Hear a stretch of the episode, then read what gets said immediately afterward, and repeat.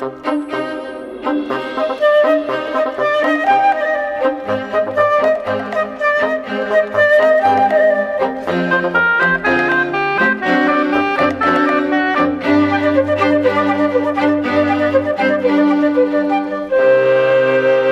EVO-DEVO, a evolução do desenvolvimento, é a designação de uma disciplina que congrega numa mesma lógica dois ramos da biologia que durante muito tempo estiveram de costas voltadas, a evolução e a biologia do desenvolvimento.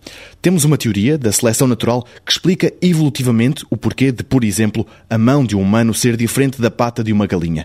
Em paralelo, ao nível dos genomas, também houve mudanças para que isso fosse possível. Mas as variações no ADN não são infinitas.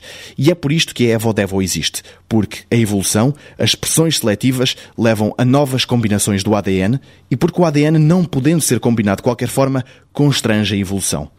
Hélio Sena, investigador do Instituto Gulbenkian de Ciência, explica este ciclo vicioso. Acho que é correto pensar nisto como um processo que se alimenta mutuamente, em que temos, por um lado, a evolução a alterar o programa de desenvolvimento numa população em que diferentes indivíduos têm estruturas ligeiramente diferentes, vai-se uh, impor um processo de seleção natural que vai eventualmente selecionar aqueles que têm a anatomia mais adaptada à sua ecologia e ao seu meio.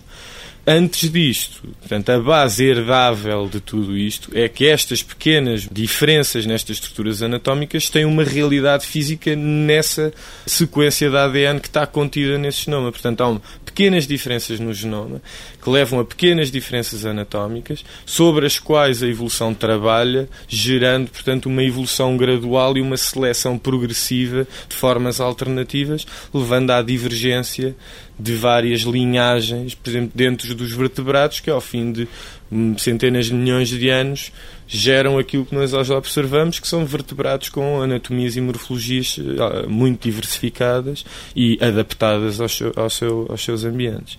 Para esta pergunta em concreto, eu acho que eles estão aqui a querer relevar a importância desta disciplina e tentar entender esta interdependência entre estes campos e que, de facto, estudar estas duas coisas de uma forma articulada nos pode ajudar a compreender algo mais sobre o próprio processo evolutivo. Não sei até que ponto também não será um bocadinho excessivo querer uma resposta deste tipo. Mas nós não sabemos exatamente o que é que é possível e não é possível fazer.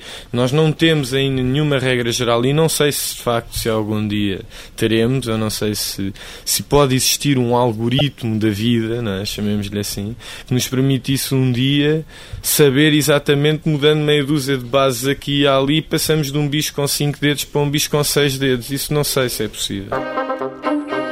Amanhã uma questão para a biologia vegetal.